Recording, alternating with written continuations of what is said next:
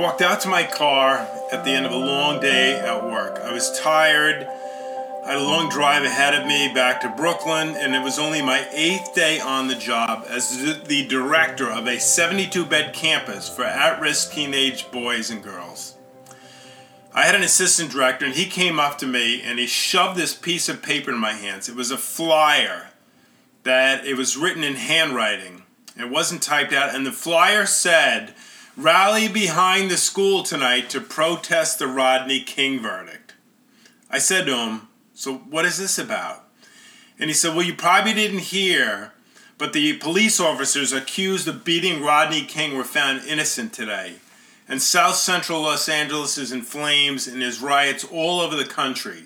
And I've been here long enough to know that unless you do something fast, we could have riots here too. So this was April of 1992. For those of you who aren't around in 1992, Rodney King was an African American man who was speeding in his car. He was pulled over for speeding in Los Angeles, and four officers beat him when he was on the ground. And what he didn't know, and they didn't know, is that someone was videotaping it and the officers were charged with assault. And this was a major, major news story that lasted for about a year. That video was probably shown on nightly news every single night that year. There was a trial, and now apparently the four officers were found innocent. The program, the campus that I had just taken over, it was called St. Christopher's. It was right outside of New York City and it was a quiet little town called Dobbs Ferry on eight acres. Beautiful, right in the Hudson River. Even though it was called St. Christopher's, it wasn't a it wasn't a faith-based program. It wasn't a religious program. There was a sign out front that said founded 1881, so I think there had been some loose affiliation with a Protestant church, but it wasn't anymore. Um, there was 72 kids there. All of these kids were from poverty. Most were from single family homes where they never knew their father. Most of these kids had bounced around from foster home to foster home their whole life. Some of them had been gang members. Some of them had been in trouble with the police. And I got the job basically because the place was out of control. The police were regularly called to St. Christopher's, and my job was to bring stability and order to that program. Now, this is important. Of those 72 kids, there was one Caucasian young man and one Caucasian female. Almost all the staff were African American. I replaced an African American man who'd been there over 10 years, and I'm Caucasian. So that's the setting. It's my eighth day in the job. We've got the Rodney King verdict.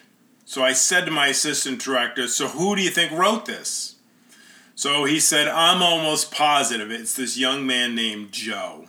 I said, Well, where's Joe? He said, Well, he's probably in his cottage right now. I said, Well, let's go and see Joe. So as we walked there, I said, So what is Joe like? And he said, Well, he's 15 years old. He's African American. He's been here about a year. And a few weeks ago, he threw a rope around a tree limb here and uh, tried to hang himself. In fact, thank God another staff member of mine happened to be going by and saw him and pulled him down. So I'm thinking to myself, this is the leader? You know, this is who I'm going to have to deal with? Sounds like he could with, with serious, serious problems. So we got to the cottage and I met Joe, introduced myself, and he was very nice. Very nice young man. He admitted right away that he was the one who had uh, written the flyer and photocopied it. He didn't try and disguise it or deny it. And we didn't try and talk him out of it. I made the decision pretty early that I wasn't going to try and stop this thing. But uh, the assistant director said to him, he goes, Joe, you know what? Let's move it inside. There was a chapel on grounds. He said, let's move it into the chapel. If it's outside, behind the school, who knows what's going to happen? And Joe was amenable to it. He said, sure. So we said, Joe, great. You get the kids, we'll see in one hour. So I arrived in the chapel an hour later. All 72 kids are there. A lot of the staff are there too. There was one other um, um, Caucasian staff there, besides me, and that was our clinical director, the psychologist. All the other staff were African American or Hispanic. And there was a big TV. There was a big circle. All the kids were in a big circle in the staff, and there was a big TV going on. And the TV, of course, is showing the Rodney King video over and over and over again, and shots of rioting in LA and elsewhere. So I'm watching these scenes of rioting, and really, I'm think I'm scared. I'm thinking to myself, are we minutes away f- from that here, having riots here on campus and in Dobbs Ferry? So somebody turned the TV off, and then Joe stands up in the middle of the circle, and he says, I still remember what he says, almost word for word. He said, When I heard about the verdict today, I was furious. I'm half black, so I consider Rodney King to be like my brother. And my first reaction was, yeah, let's go into town, let's go in Dobbs, into Dobbs Ferry and do what they're doing in LA. Let's burn it down. But then I thought about Dr. King and his teaching. Dr. King wanted to rid the world of racism, but he wanted to do it in a nonviolent way, and I think that's what we should do nonviolence. Everybody clapped, and I was just relieved. But seconds later, another young man stands up. He was Hispanic age 14. And even though I was only there eight days, I had already pretty much figured out which kids were really causing, you know, a lot of the difficulties. And I recognized this young man as one of them.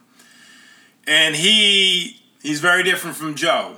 He screams, he's in tears. And he yells, Wake up, kids, wake up. Okay?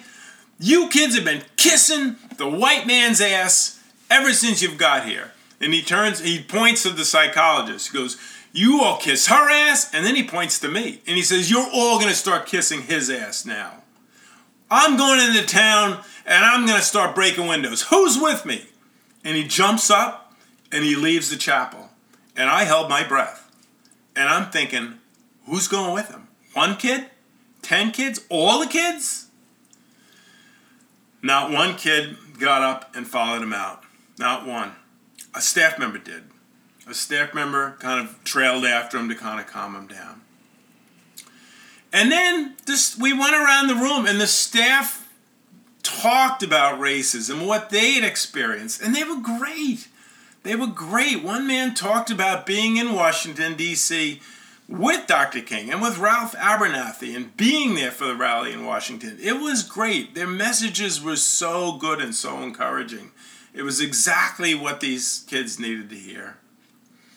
So it went on an hour. It, it, was about an hour. By the time everyone spoke, it was about an hour. I hadn't said a word, and I can tell it's wrapping up.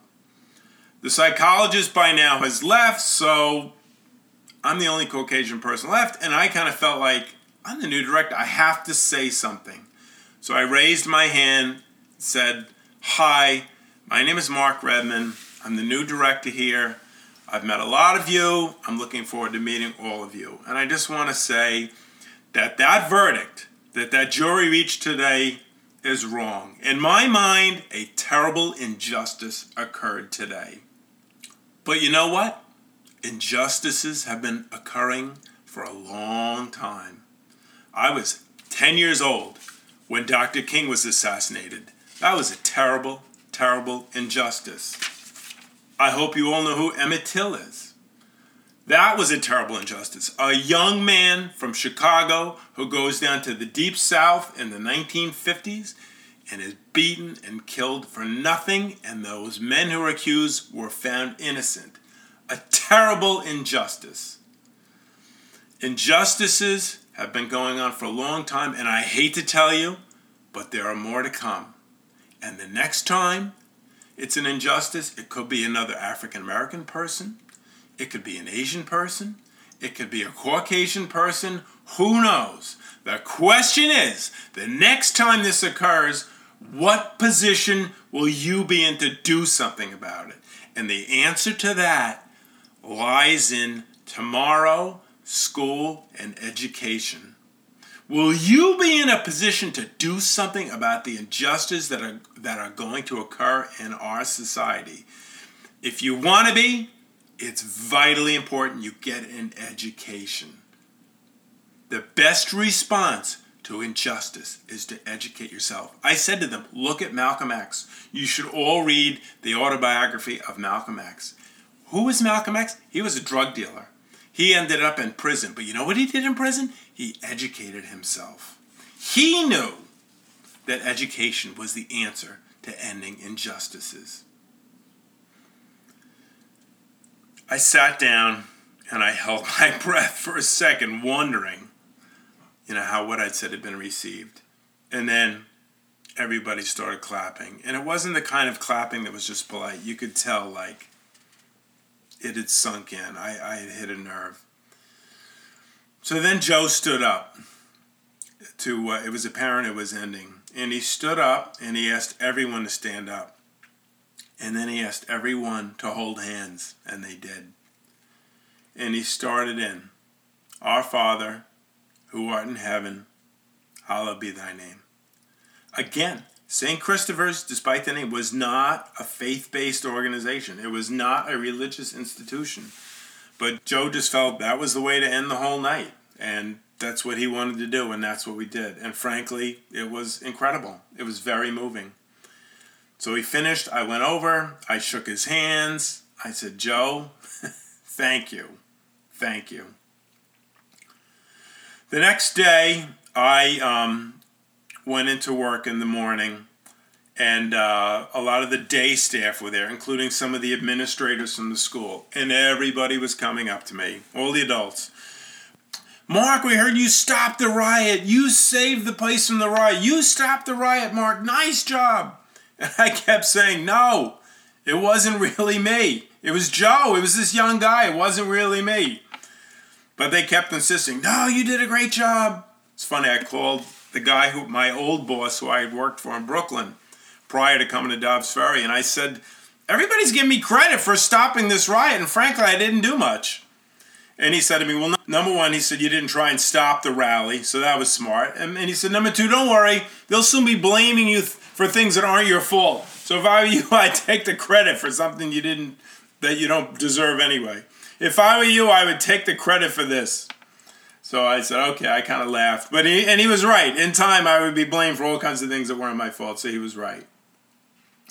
In terms of Joe, it was sad because he left St. Christopher's a few weeks later. He just took off. There were no locks or gates or bars at St. Christopher's. If a young person wanted to go, we couldn't hold him there.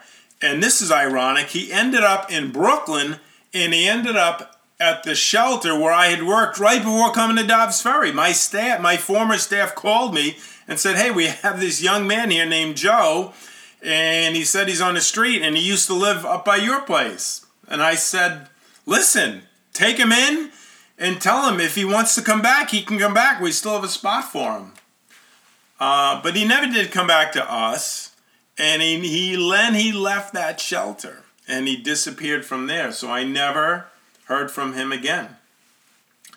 And uh, I often wonder, you know, it's all these years later. How is Joe? You know, how is he doing? It's over two decades later. Um, I certainly hope he has a good life. He deserves a good life.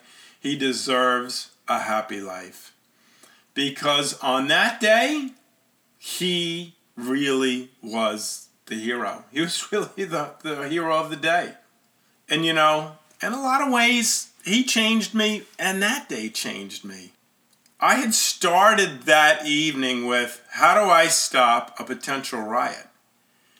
That was my initial reaction, which makes sense, right? But really, what I learned is that by allowing Joe and other young people to express themselves and to trust that they would come up with their own solutions to this, was the best course of action. It was tr- giving them a space to talk about how they felt and what their thoughts were, and trusting that that would be the best outcome, which it was. Which really, I stayed at St. Christopher's another five years. That really became a guide for me. So Joe made me change.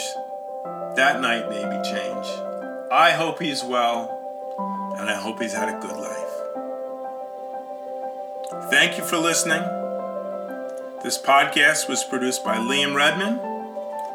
The podcast is so shines a good deed. This is Mark Redman.